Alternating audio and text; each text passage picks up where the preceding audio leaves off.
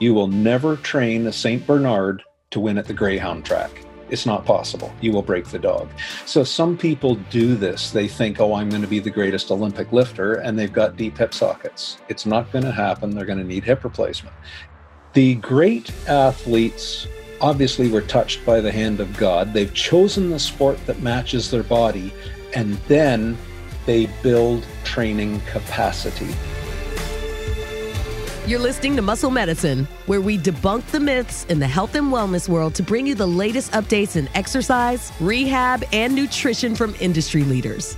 Join your host, Dr. Emily Kiberd, chiropractor and movement expert, as she brings you simple, actionable tips to reach your fullest potential.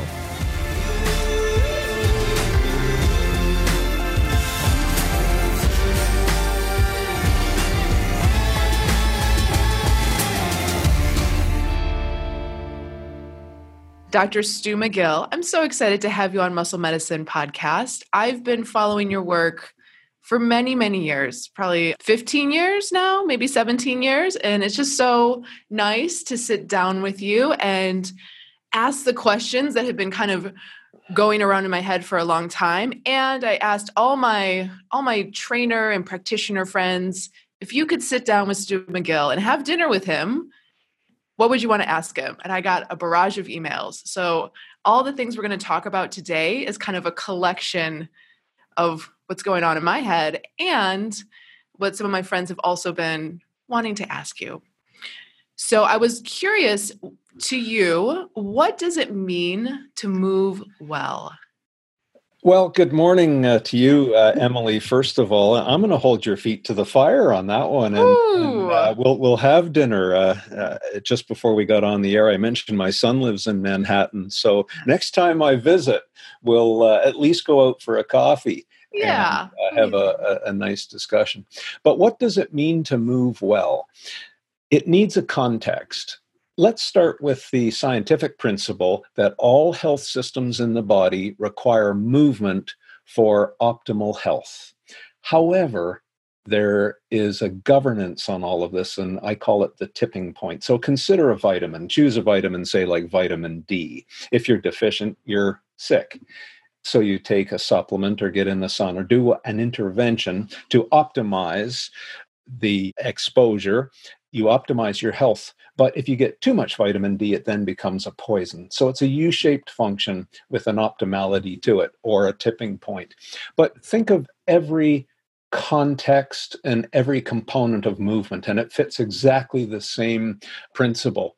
So the person, their injury history, who their parents were, all influence their particular tipping point, and it's the role of the clinician to find the best movement that keeps them under the tipping point, that gets them as close as they can to their goals, realizing that if you are closer to the tipping point, so say you're an athlete and you're peaking for an event, you want optimal strength, speed, mental acuity, and everything else, that is a fleeting moment. You can have that optimality, but if you stay there too long, you will get sick or injured or overstressed or whatever it is.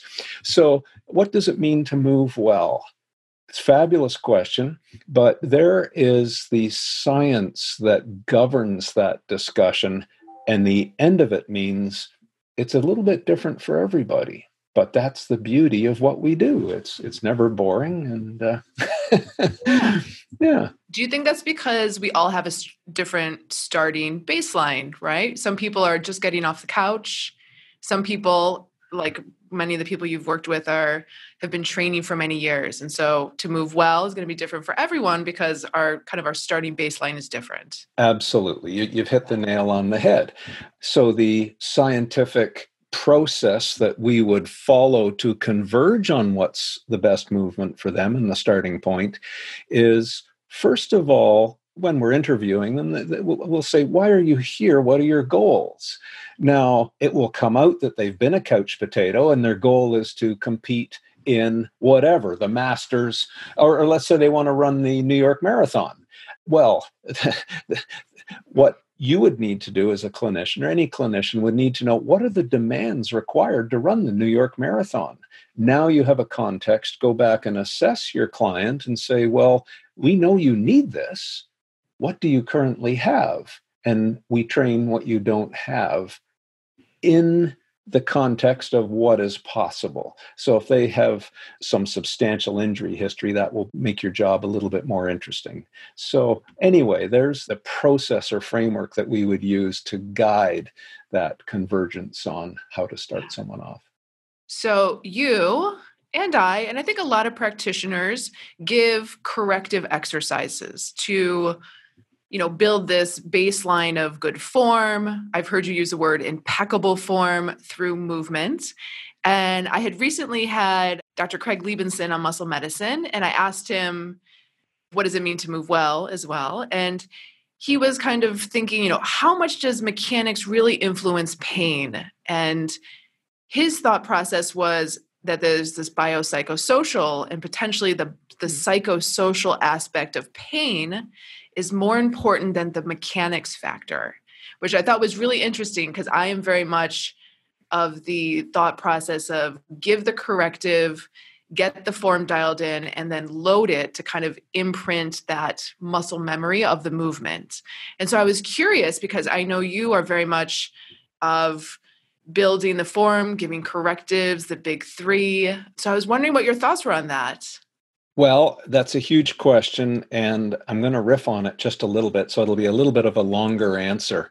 Yeah. First of all, since Dr. Liebenson mentioned my name and and BackFit Pro, which is our our yes. company, I will have to say I, I was a little bit disappointed in that the characterization of backfit pro meant corrective exercise and really only mechanics. And and you know as i said my, my heart sank when i heard that phrasing. But maybe it was just at the instant in time it was a little bit of an inappropriate wording that we all speak. It appears that there's a, a, dichotomy that forms on social media or even a trichotomy between mechanical psychological and and social. And is one better than the other. But it's interesting when clinicians work with us in the clinic, they'll say at the end of the session, wow, that was the most biopsychosocial interaction that we've ever seen, not realizing that when we set aside an appointment, it's three hours long. The first thing we say to the patient or the athlete or whoever it is is, tell us what you are expecting here and now tell us your story. And we've done this for over 30 years long before the, this, the, this new pain science movement has started as if that that's new. So this is a little bit of a misimpression. So can i explain our approach then to, to clear up this this misimpression yeah please. Okay well backfit pro which is our company is not a collection of corrective exercises. It's not the big three or impeccable form. It is all of that, but is so much more. Really, what BackFit Pro is, it's a framework. So, first of all, over the past 40 years, I was a professor at University of Waterloo for 30 of those. It was simply to build the strongest foundation that we could in our understanding of how the spine works and the various pathways to pain, including uh, differential diagnosis. I ran two different laboratories and also a experimental clinic over that time. So we got to test different protocols with different types of patients. We measured the outcome on every single one of them. I know exactly our score, etc. The, the second part of the whole framework is every person gets a, a very, very thorough assessment that allows us to converge on a precise understanding of their pain mechanism. And we achieve that almost all of the time. The third part is then we match an approach that uh, involves addressing the cause. Now, they've been to 12 different clinicians and they've been conditioned to fail. We're the first person that's listened to their story. And oh, the Emily, the stories I could tell you, would break your heart. And I'm going to tell this story not to be sensational, but to show you that social context matters. And I think we've always paid a lot of attention to it. We had a, uh, a Hells Angels mama. she'd just gotten out of jail. Her husband was murdered at the time that she had to go to jail uh, as well. I ended up giving some opinions on, on this particular case for a variety of reasons. But anyway, I then described to her what her mechanism was, and I said, You can address this lax joint. She'd lost a little bit of disc height, which allowed it to bulge and, and experience micro movements under different tasks, triggering uh, radiating pain. And uh, I showed her how to create a motor pattern that immediately took away the pain. And then I said, I'd like you to do these floor exercises. And then I showed them to her, and she looked at me. And this was about three quarters of an hour into the session. So she was feeling a little bit more comfortable at this point. She says, I can't do that. And I said, Why? She said, If I did that exercise on the floor at home, that would trigger my husband or, or this new boyfriend that she had to basically attack her in a sexual way. And she says, I can't do this. And, you know, you have no idea what the social context is for some people. But anyway, you know, this idea that we're only corrective exercise, if I can't address that enormous social impediment for that patient's success, then it doesn't matter what the exercise is anymore. And then this whole idea of uh, there's a separation between the psychological and pain we've never seen it that way. What we've measured is is if you can take a person's pain away their psychological dissonance often cleans up. It's not necessarily the other way around although it could be. But mm. the, the real issue is what's cause and effect here? The assessment will show. If it is primarily a psychological cause, that is the first line of interventions. But, but if it's primarily they have an open fissured posterior disc bulge and when they bend forward or sit for half an hour at their computer or in the car, their foot then falls asleep. And now they have tremendous psychological dissonance because of that. If you address the cause, which is purely mechanical in that particular case, the psychological takes care of itself. I was chair of our department at the University of Kinesiology, which had separate subdepartments in it physiology, biomechanics, neuroscience, and a whole psychosocial department. We've been well aware of the interactions of all of these things, as I said, for the 40 years that I was uh, at the university. Our interview room, you, you might be interested in because it won a architectural award in the university architecture uh, universe not only did I use this interview room, but the psychologists, the sociologists, the exercise adherence people, the cancer people all used this room. The patient would sit in front of a fireplace. The clinician would sit off to the side at 45 degrees, all laid out to create comfort and relaxation so that for the very first time, this patient felt comfortable enough to reveal and talk about things what were the impediments that, that caused the failures? And whether it was you know one of my colleagues in quite a different area. The, the, the process was somewhat the same. But anyway i know there's this huge emphasis now on cognitive behavioral therapy as a intervention, which I don't have an issue with because I think we've been very cognizant of this for a long time, as I've mentioned. But what's happening now is there's not a sufficient assessment. And clinicians are jumping to the conclusion that just cognitive behavioral therapy and not mechanics is the way. Well, here's the thing we didn't get patients before on antidepressants. We got them on pain analgesics, but now they're coming in on antidepressants. Some express suicidal thoughts because without the assessment, someone has given them this discussion, if you will, that they're magnifying their pain or that there are other components to their life leading to their debilitating back pain. They feel dismissed. Or worse yet, they then interpret that, that the pain is in their head. They can live with back pain psychologically. It's not nice, but they can. What they can't live with is the thought that they're crazy and it's that that is so destructive and so there's something that in some patients is going horribly wrong right now. And uh, it didn't used to be. So, anyway, I, I I only see the, the failures. So if someone gets better with, with a cognitive behavioral approach, that's fabulous. I would never see them. But of the patients that I see, they're now coming without a sufficient assessment. And the dissonance that they're showing up with now is something that we haven't seen before. So there's quite a big riff on your question. But I'll just conclude this whole psychosocial discussion with here's a thought, and maybe you want to uh, comment on that.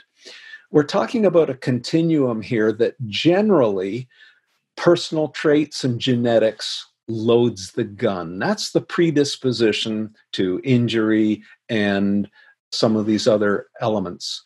But it's mechanics and physical exposure that pulls the trigger. Mm. Then it's the whole psychosocial milieu that modulates the response. And there's a, a, been a rich literature on this. I think a lot of people are ignoring that literature that exists. And that's how we see it. And that's what guides our assessment. But we will use whatever we need to to address what the assessment shows is is cause, not the effect. Do you think the lack of a thorough assessment is maybe one of the big flaws in terms of private provider management in terms of low back pain? Yes, absolutely. That's the key to it all. The assessment will show what the mechanism is. Now, people misinterpret that saying the mechanism, oh, it's mechanical. No, the mechanism could be a psychological or a social impediment, of course, but it's just a tiny bit more than that there's not much of a check and balance in the system. Mm. So when a clinician sees a patient and the patient doesn't come back, the clinician probably thinks the patient was cured. Not so. The patient didn't come back because they were made worse. But there's no accountability where that patient can then say, No, you made me worse. The public doesn't know that, nor does the clinician. But follow up uh, is very humbling for, for many clinicians. And if they would keep their score and then uh, they'd be able to justify just how good they, they really are. So that's the second biggest flaw after the lack of an assessment. I think as a practitioner, it sometimes feels difficult to wear many hats, especially when you're starting to dive into the psychosocial aspects. And sometimes it feels like, okay, do I have the resources to hold the space for that? So for example your your hell's angels woman right? To is it you know do you co-treat or refer out? Or is it just making that person feel like they're they're feeling seen and they feel trust and they have confidence as you as a provider you know especially maybe for the like some of the people who are providers that are newer like maybe they just graduated. It sometimes it feels like even for me being in the practice for only 13 years it, it's like things get churned up and it's like okay how do i hold the space for that and address the biomechanical? And you know what i mean? So well i know exactly what you mean and yeah. this is what sets apart the elite clinicians i think I mean, it's taken me 40 years, but I have a Rolodex just to show you how uh, old fashioned I am. But I have my family of clinicians that I send and refer to. Say I have a person with a torn muscle in the erector spinae. We've given them some time off. That was not effective. However, I do know that a injection of PRP and perhaps some other components in the cocktail will be the secret sauce that really propels that torn muscle. I don't have those skills, but I have a colleague that does if I have a heavy psychological issue or a social issue. I mean, that woman that we just spoke of, I can tell her that she can't expect the mechanical elements of her back pain to be addressed any other way than to physically address them. So she's going to have to do that. However, she now needs help to find a safe place to ensure that she does those now I can recommend a counselor to her. And I have those in my Rolodex as well. And, and these are around the world because our clients fly in uh, from around the world. So, uh, you know, I have my people who add mobility, I have my people who add stiffness and stability. So, anyway, I'm sure you you have your Rolodex or You probably yeah. have a cell phone with all these people on in your contacts. we have a Google spreadsheet. So it's yeah. so it's having a community of probably like-minded providers that can give the support that the patient needs. Absolutely, and and of course, in my world, which uh, very much of it has to do with uh, restoring athleticism and elite athletes. Yes. I have all of my performance coaches as well that really know the sport. And I can create the foundation to restore their tra- training, hopefully, uh, not always, but hopefully, and then turn them back to the uh, master at restoring them for their particular sport. So yeah. I have all of the performance people as well. You're quite the Rolodex.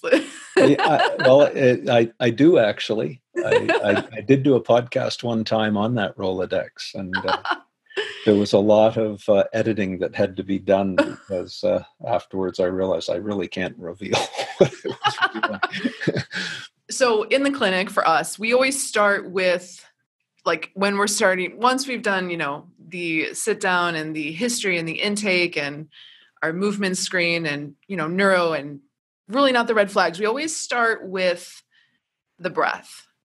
Can you describe to us and the listeners how you would cue an ideal or optimal breath of someone that is at rest yes well as you've probably guessed i try and create every answer around a scientific principle, then I mm-hmm. riff on how it actually translates to the spectrum of the population. So the principle, I think you're talking about sort of what we would call as belly breathing or yogic breathing and, and that kind of thing.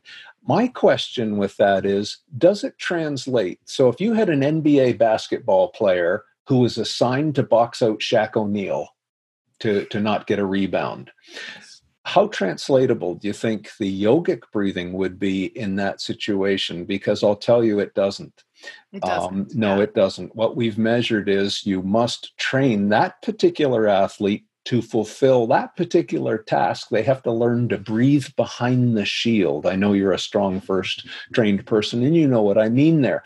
So there's a certain amount of dedication of those torso muscles to supporting the spine, supporting the torque, and holding your position because Shaq O'Neal is going to move you if you don't.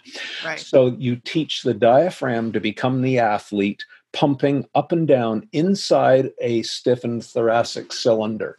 So there's an example where breathing at rest it, it really wasn't translatable and we we wouldn't start there with an NBA basketball player. We put them into a side plank. Now they have to dedicate the obliques, psoas, quadratus lumborum to holding the side plank. Now breathe heavily, and that teaches the diaphragm to breathe and and contract and relax inside the cylinder, and that's what is translatable. But now I'm going to tell you the opposite side, which is so much fun. You may have heard of Clayton Skaggs he runs the Institute for Human Performance in St. Louis, but he was also the director of performance for the St. Louis Cardinals, which was a little baseball team that won the World Series a couple of years ago. Well, that year that they won, plus the year before, we were doing a study on them, not only the major league team, but three farm teams. Clayton and his staff spent several hours with every single player who wasn't a pitcher, measuring their fitness profile, how they moved. We were talking about movement quality and that kind of thing. Quite a few different parameters and, and some breathing parameters as well, which, if you know his work, it's important. And then for the next two years, we followed all those players. We had 94 or 96 players, I forget. And then we measured who got injured over the next two years. Of the four players who got a back injury, you're going to think this is unbelievable. We were able to go back and look at their pre fitness profiles and how they breathed and, and all the rest of it. And we were able to predict the four who had a back injury over the next two years. More impressively, we were able to predict the 92 who did not get injured. Now, what were the variables that showed up in the algorithm. So this was a data mining exercise, obviously. What turned out to be important, the first two won't surprise you. It was the ability of core control, appropriate stiffness, with hip mobility, and that unleashes athleticism, as you know. The third element was the breathing skill in quiet breathing. So before I said in basketball, it doesn't seem to translate. Now I'm telling you in baseball, it was part of the predictor of uh, who did and did not sustain a back injury. So isn't that surprising? Yes, and I've also heard you talk about how like the the really the the the greatest in the world they learn to build tension quickly and then they learn to relax right and ah. get out of that tension equally which i think kind of translate to like what you're talking about is maybe was one of the variables not only their breath but also like an abdominal brace uh, well, that came in the, into the core control aspect. Yes. Core control aspect. Yes. Yes. However, what I think you're talking about is ballistic movement. So then we get mm-hmm. into quite a different athletic skill. For example, take uh, tennis serve. Let's just use the example of Venus because I remember watching her play one time, and the announcer, the color announcer, said, Oh, Venus is intimidating the opposition today. She's grunting loudly. And I thought, that is not why she grunts at all. Why does she? Well, what we measured in several top athletes when you do this, and all I can, I know this is a, a radio sound podcast, but I'll try and do this. okay, so you get the idea of what I just did. I had to activate the abdominal wall to get a guttural effusion of the air out, the power breath. Now, what did that just do? If I try and create proximal stiffness, if I stiffen down my core, I get more miles per hour in my arm into the tennis racket because the muscles that cross the shoulder, distal to the shoulder, they create arm velocity but proximal to the shoulder, they bend my rib cage towards the joint. That's an energy leak. That's unwanted. So if I can stiffen down proximally, 100% of that muscle activation goes to the distal athleticism. So proximal stiffness creates distal athleticism. It actually puts a few more miles an hour on the ball in the tennis serve. So when she goes, what that does, it creates what we call active expiration it super drives the intercostals, the abdominal wall to create even more stiffness, more proximal stability, so that you get more distal power to the arm and racket. So that is a pulsed breath. If that helps you a, a, little bit, which is entirely different from, say, a power lifter who then has to stiffen the cylinder of their core because if they bend their core when they're pulling a heavy load, that's an energy leak as well. You want the hips to extend and the knees to extend, uh, not to lose bending the spine. So they hold their breath on average to about 70% of full tide, and then they lock it down and they don't breathe. Because if they did breathe, they'd lose stiffness and they would actually increase the risk of the spine buckling. Now, the Olympic lifter is an entirely different animal yet again. You know that they do not bend their spine, and it is a hip extension with very high acceleration of the load. And if they, they allowed their segments to not be stiff, it would be like uh, pushing rope instead of pushing a piece of steel. They want steel and only move at the joints to eliminate the uh, energy leaks. You use the term abdominal brace. Mm-hmm. Let's take just a patient now who has pain, and I ask them to do a heel drop test. So they're standing in front of you and they just go up on their toes and bounce on their heels. Now, you wouldn't do that to an osteoporotic 75 year old client. But you might do it for, for a 20 year old who wants to play pickup basketball with their kids. Do the heel drop test, and they'll say, Oh, yeah, there's my pain. All right. You combine that with some shear tests and you figure out they have some micro movements. So you'll say, I'm going to push my fingers laterally into your oblique muscles. Now push them out. Don't suck them in, push out. Now repeat the heel drop. And they might say, You know, you just took my pain away. Great there is an appropriate brace that is tuned, not too much, not too little, just to be sufficient to engineer out their specific micro movement. But the patient may well say, you know what, my pain is worse when I do that abdominal brace. Mm. That shows they don't have the compressive tolerance to handle the compressive cost associated with turning on the abdominals because there's a compressive cost to build that stiffness. So then I might say, leave your abdominals alone. Stand tall and anti shrug. Pull down with your pecs and your lats.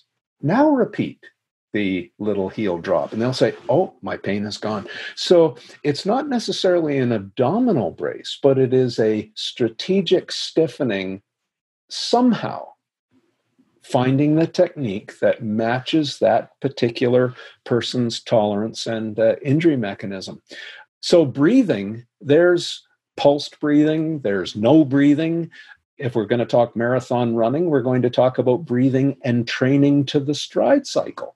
I mean, breathing is a, a huge discussion. Yeah. But uh, anyway, there's there's a little bit of a, a, start on it. But I thought, in terms of belly breathing, I just gave you two high performance athletic examples where we would clearly discuss either side of the coin. I love that. So even just like because it's so nuanced, right? You just gave like four different examples, which is right. I love you know I think of like the population of women, right, who maybe have been told to suck in, right, yes. and skinny up and skinny up our waistline um, our whole life. What do you what do you tell that woman to to start to kind of access, you know, that area that has been sucked in for probably decades? well, it, it, of course it depends on the assessment. Yes, if, of course. If if there's pain involved, that is king what is the cause of their pain and what would be the most appropriate intervention. So if they're having periodic bouts of incontinence, first of all, I I'm not the person. So that that's out of my realm. However, I know occasionally people have gone after me a bit and say, "Oh, McGill, your exercises are they have some some of them have isometric elements. Uh, this will cause pelvic floor dysfunction and incontinence in women." I say, really? I've had not one incident, because I've followed up with 100% of the patients we've ever had, not one where we've caused incontinence. We've done precisely the opposite. The strength that we give them has reduced their incontinence. Not in everybody, but uh, certainly that's the way the uh, results are, are biased. But uh, anyway, there's a, a little bit of a start on that, but we, we go with what is required to take their pain away, not talking about comorbidities for a moment. Right. And uh, I, I don't know what the answer is until we have that person in front of us and we go with the assessment. Right. I want to talk about strength a little bit. So you love the kettlebell swing. I, I mean, at least I've heard you on StrongFirst talk about that you love the kettlebell swing. I too love the kettlebell swing. Can you talk about I guess why why you think it's such a powerful exercise? Maybe something in like the the building of tension, the relaxation, the the floats, maybe some of the mechanics. Can you just talk about why you love the kettlebell swing? Because I've heard you mention on other podcasts. You're like, it's a, it's a great tool. Yes, it is a great tool, but like every tool, there's a time to use it and a time to avoid it. Yes. So, in some people, it will cause their pain, and in others, it's the secret sauce. So, I believe we were the first to really measure the mechanics in terms of tissue loads, muscle activation, etc., of the swing. So, if I can riff on that whole idea uh, for just a moment. Please think of a deadlift. When a person hip hinges and starts to pull a barbell, there is a ratio of compression down the spine with shear. The load is shearing the rib cage forward on the pelvis. But the facet joints and the muscle architecture have lines of direction to support that normal lifting ratio of compression to shear.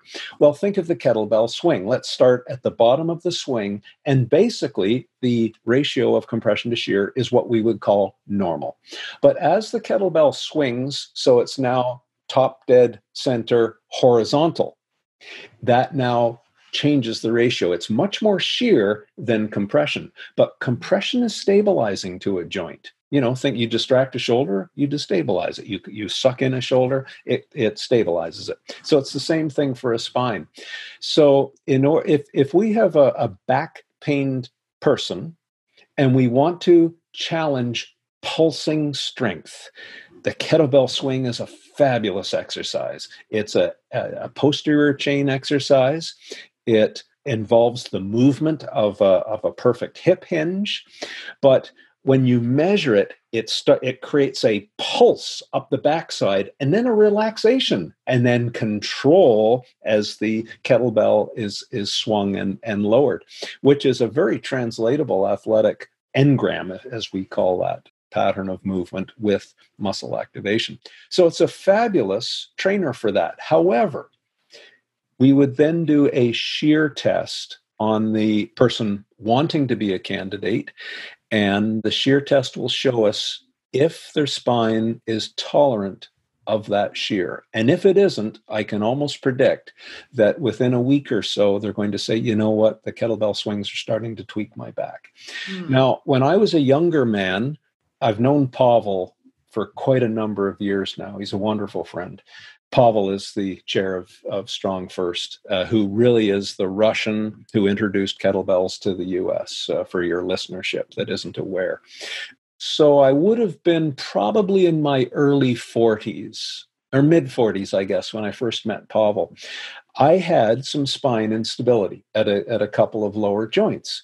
And I loved the swing. However, after a couple of weeks, my back would get a bit tweaky and I'd have to uh, lay off a little bit. Well, since that time, nature has gristled up my back and I'm 63 and I feel fabulous. I have zero pain. I've just got my training dialed in now. And I, as I said, I just feel wonderful. However, back then, I would really have to constrain my kettlebell swings mm-hmm. and use appropriate techniques. So you're aware of Pavel when he coaches it. Now, he's not doing it for back pain. He's doing it to enhance athleticism and, and all the rest of it. But he has Sometimes he uses hard style, which as he swings the kettlebell through, he then pulses at the very end into what, we would call a very Okinawan karate strength technique. That is a stabilizing technique that he uses to handle the shear at the top of the uh, swing. I couldn't move my spine into that position because I had a, a, a fissured disc bulge at that time. It, it's all gristled up now, but that would tweak me. So instead, we would now if I had me as a client today, I would, and the person really benefited from the swing, except they got tweaky, I would use a slightly different stiffening technique. It would be a pure hip hinge and the spine doesn't move, and even more stiffness at the top of the swing, but not in the pulsed Okinawan strength spine flexion technique. Or we'd just limit the volume, or we'd say, no, for now, we're going to avoid the swing until you build sufficient shear load tolerance. Mm. But there's a, a, bit of a riff on the science behind it and uh, how you might choose whether it is appropriate for the person in front of you or not. Yeah. You know, you talk about you were the first to measure. Can you talk about just for people who don't know your work or have read the literature, can you give like a little visual of like what does measuring what does that look like? Right. Well we had uh, two laboratories at the university. That particular one was where we took real living people and we instrumented them. So we would measure their muscles activating. We would measure ligament and disc strain. We would monitor their three-dimensional ranges of motion through all of the joints. If if anyone has seen the movie avatar how they filmed Avatar was they had real live human actors and they put markers all over them. And then infrared cameras, we had a dozen of them in different locations, see all those coordinates of the markers on the actor, uh, reconstruct them in 3D space, and then drive the avatar. Which is basically a stick man of that person rendered with skin and, and whatnot. I don't know if you know, but we had exactly the same Vicon system as they used in the uh, avatar. So then we build the avatar of that person. So now we have we put on their muscles. We know how their avatar muscles are shaped, and they're all on there through. We, we, we sliced up their MRIs and reconstructed their their own muscles. So as they moved, we would measure how they moved their muscles and how they stressed their discs and ligaments, etc., because of the movements that they chose. Mm-hmm. And people don't do the same thing like the same task with exactly the same movement pattern. They vary their movement patterns. And we would measure what is wise and unwise, what is painful and what is painless, what creates more athleticism, what doesn't. And, and it was a quite a precise way of showing us what caused their pain, what caused their inefficiencies and caused them to get tired faster but it also showed us what we could recommend to them as as to what would be ideal. So that's how we measured people and parlayed that into being quite precise on what we would coach. Yeah.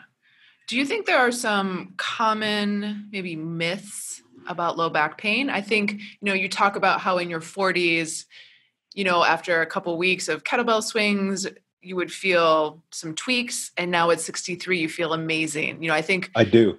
Yeah i think some of the general that's amazing. Some of the general population thinks oh as i age oh I, am feeling aging pains or you know what i mean? So are there to me that's kind of like a, a common myth of low back pain. Yeah. do you have any others that lots of them. come across you got to debunk?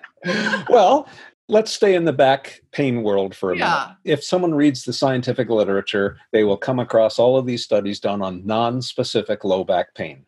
There's no such thing. Have you ever heard of non specific leg pain? How would you treat non specific leg pain? Nothing works, of course. So, this idea of there being non specific back pain, we must not put up with this. It's a myth. And I think we should ban all, all science done on non-specific back pain. It's very specific. And once we subcategorize it, then all of a sudden patterns emerge. For example, people say, oh, posture doesn't matter.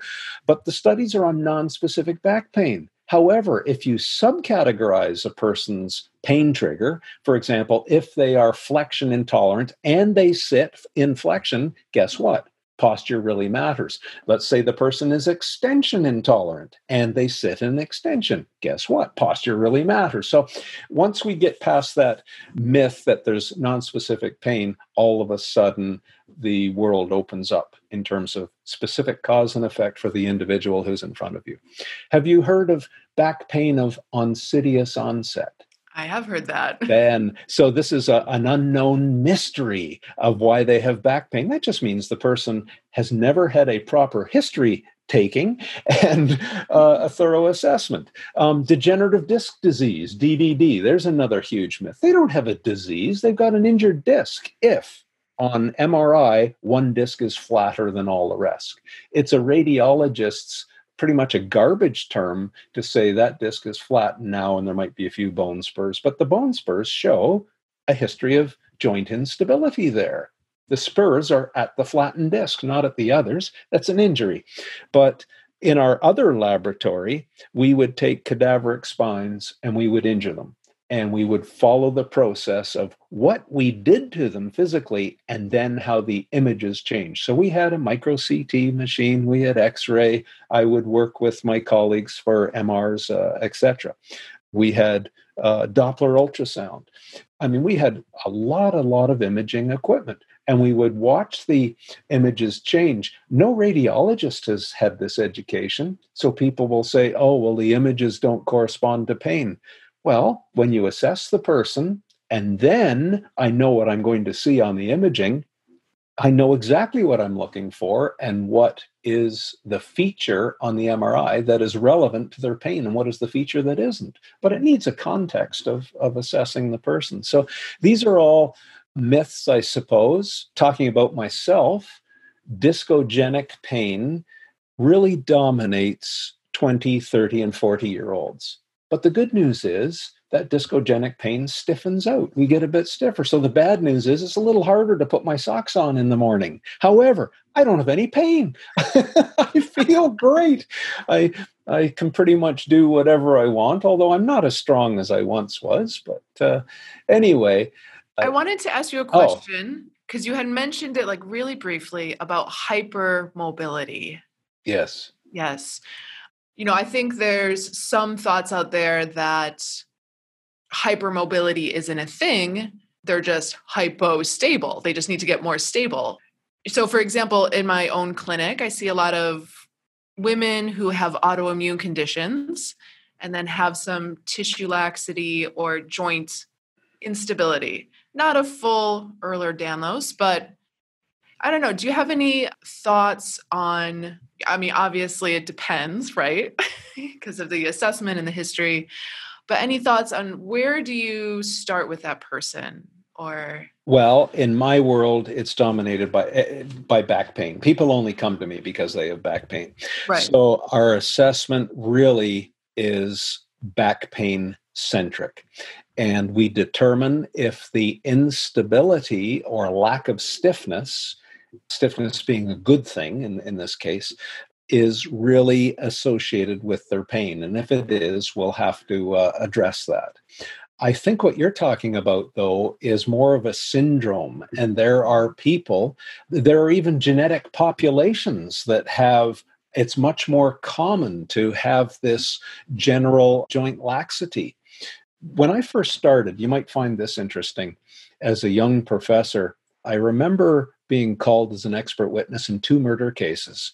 And my scientific colleague was a, a, woman. She was a professor of forensic anthropology. Now, this was long before DNA testing. We're in the uh, middle 80s she would look at a skeleton with no hair or skin or anything that would identify the skeleton. And her job was to give an opinion as to where in the world this skeleton came from because of features of the pelvis and the spine. And, and, uh, and I would look at those things and say, wow, those give a great biomechanical advantage to do X.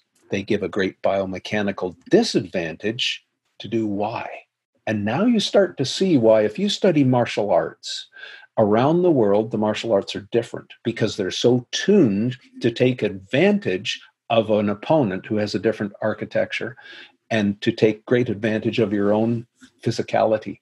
Look at cultural dance around the world. If, if you know the Ukrainian dance where they go right down into the deep pistol position and mm. kick one leg out in front yes, of one another, I mean that perfectly suits the Eastern European hip. You will not do that in Scotland.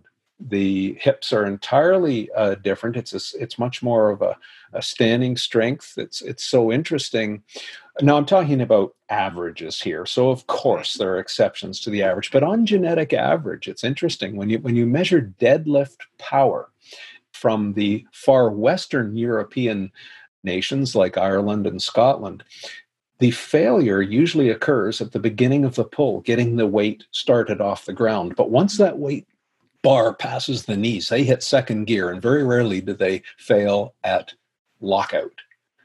The more shallow type of hip architecture in Eastern Europe has much more power at the beginning of the pull. The deep squat is so much more powerful. And yet, failure, if there's going to be a failure, its tendency is, is at lockout. So it's so interesting that different people will have different joint laxities because of joint architecture, but also this whole ligamentous integrity is yeah. uh, part of yeah. part of the syndrome as well. Yeah, I love that. I mean, I love that you mentioned like around the world. I didn't.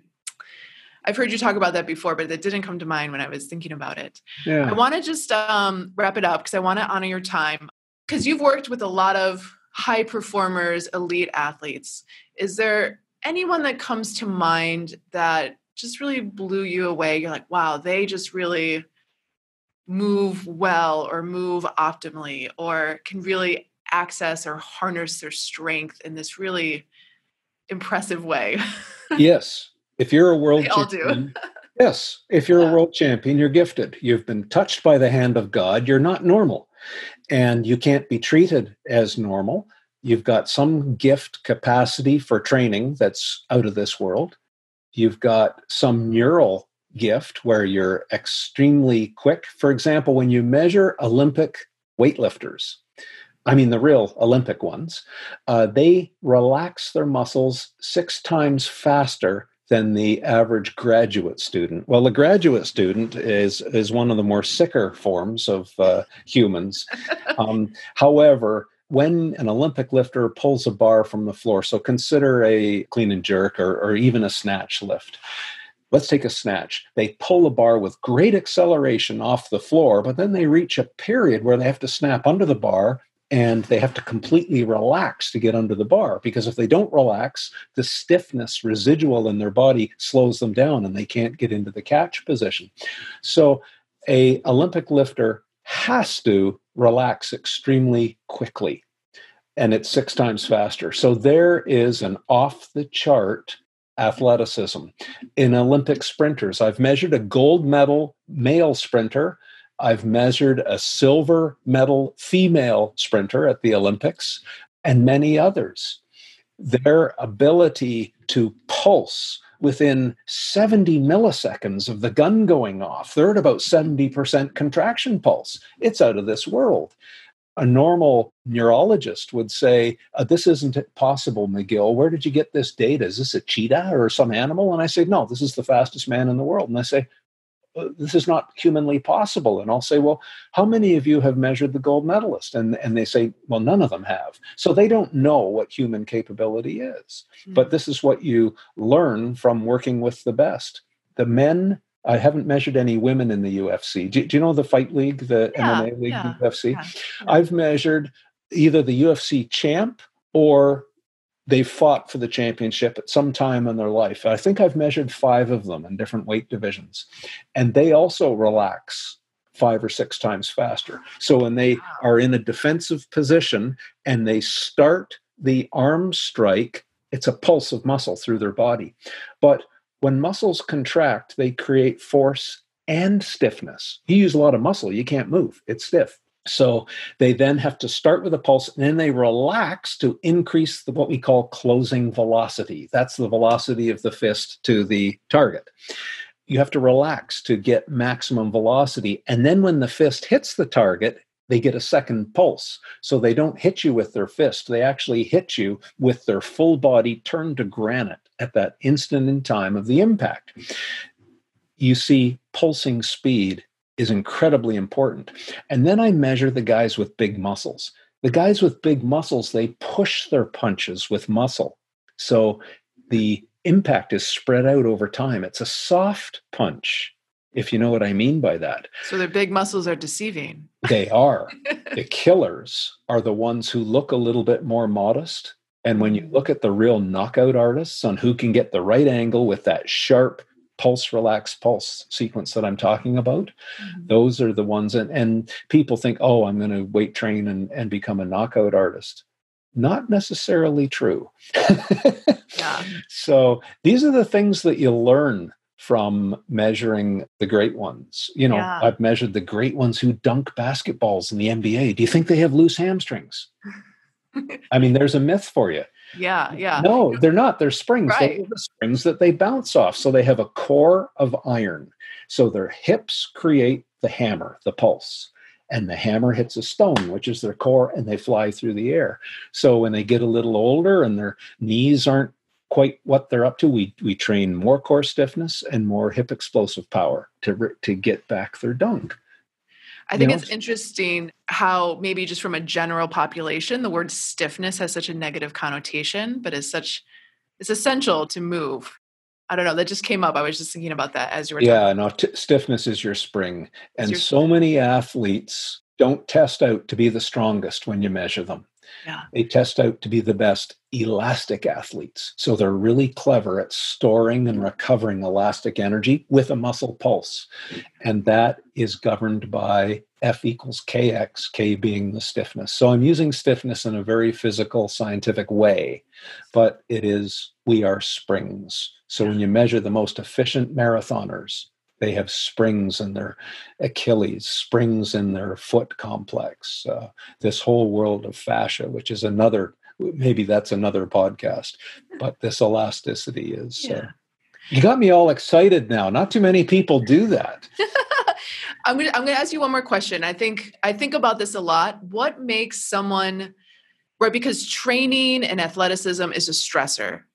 What makes some of the people that are the world's greats resilient. Because i think you know there's just across the general population they can experience a certain stressor and can feel like they're falling apart. And then someone else can experience tremendous amounts of stress. Like i think of the navy seals right? And they are resilient. And I was just wondering in your work with people who are the greatest at what they do in the world and you've measured them, is there any factors that come to mind that are across the board maybe consistent in terms of their resiliency to stress? Because when I think of the people who train a lot and hard and are striving for that goal, it's a stressor every single day. So, is there any sort of consistency in terms of resiliency? Absolutely. Number one, choose your parents. To be the world's best and train like one, you have to be touched by the hand of God. Mm-hmm. Then you match your sport or your activity to your body. So you will never train a St. Bernard to win at the Greyhound track. It's not possible. You will break the dog. So some people do this. They think, oh, I'm going to be the greatest Olympic lifter, and they've got deep hip sockets. It's not going to happen. They're going to need hip replacement.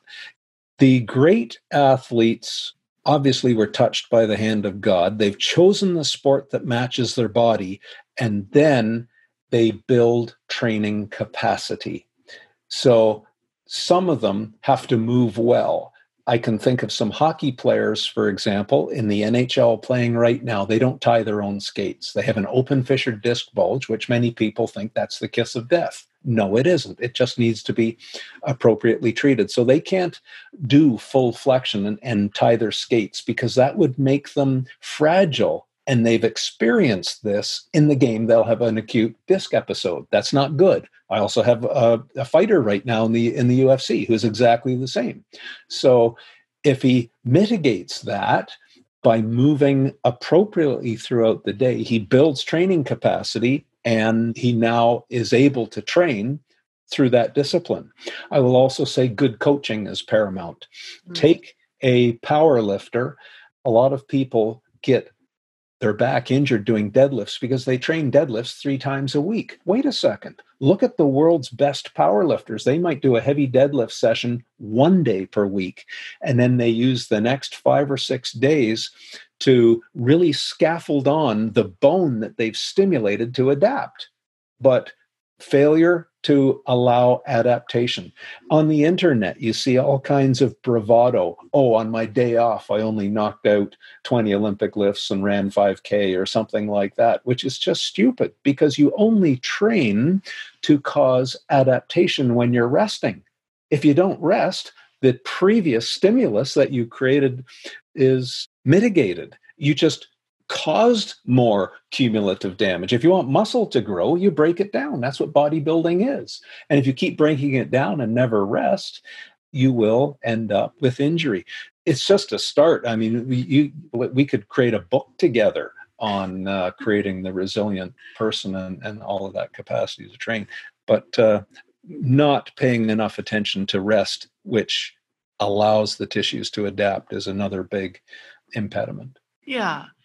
Thank you so much for your time. It has been such a pleasure to sit down and chat with you. Where can people find you? Yes, I'm not a social media person. I, I I don't know how to sign on to that stuff. My daughter apparently does it, and people tell me she does okay at it. But anyway, our website is the is the main information source. So that's backfitpro.com, just as it sounds be backfit pro yeah. And uh, on there we have two portals one for clinicians and if they're interested in any of our courses or reading materials or whatnot they will find them there together with things like podcasts and and whatnot. But the portal for people with back pain helps them find an approved clinician who knows our uh, approaches. There's different articles and whatnot lots of podcasts and lay public articles I've written. I believe my full CV, I've published over 250 uh, medical publications, so they can see them there. So anyway, it's it's basically the website. Amazing. Thank you. Thank you so well, much. Yeah, Emily, thanks. I, I see why you're good at what you do. You you're very thoughtful and and you pull out uh, things from your uh, guests. So thank you very much for all you do. And you're on for that coffee when I get to yes, New York. it's on. Thank you so much. Bye bye. Bye. That's a wrap. I have two truths that I fully believe in. First, to be 1% better every single day. And second, all feedback is good feedback because it helps us grow. Why do I say this? If you're enjoying these conversations and you find this is adding value, send us some love by subscribing to Muscle Medicine Podcast on iTunes. And if you want to share your voice with the world and scream it from the rooftops and tell your friends, or you can just give us a little feedback so we can grow by rating and reviewing Muscle Medicine on iTunes. Thank you guys. So much gratitude. Dr. Emily Kiberd here.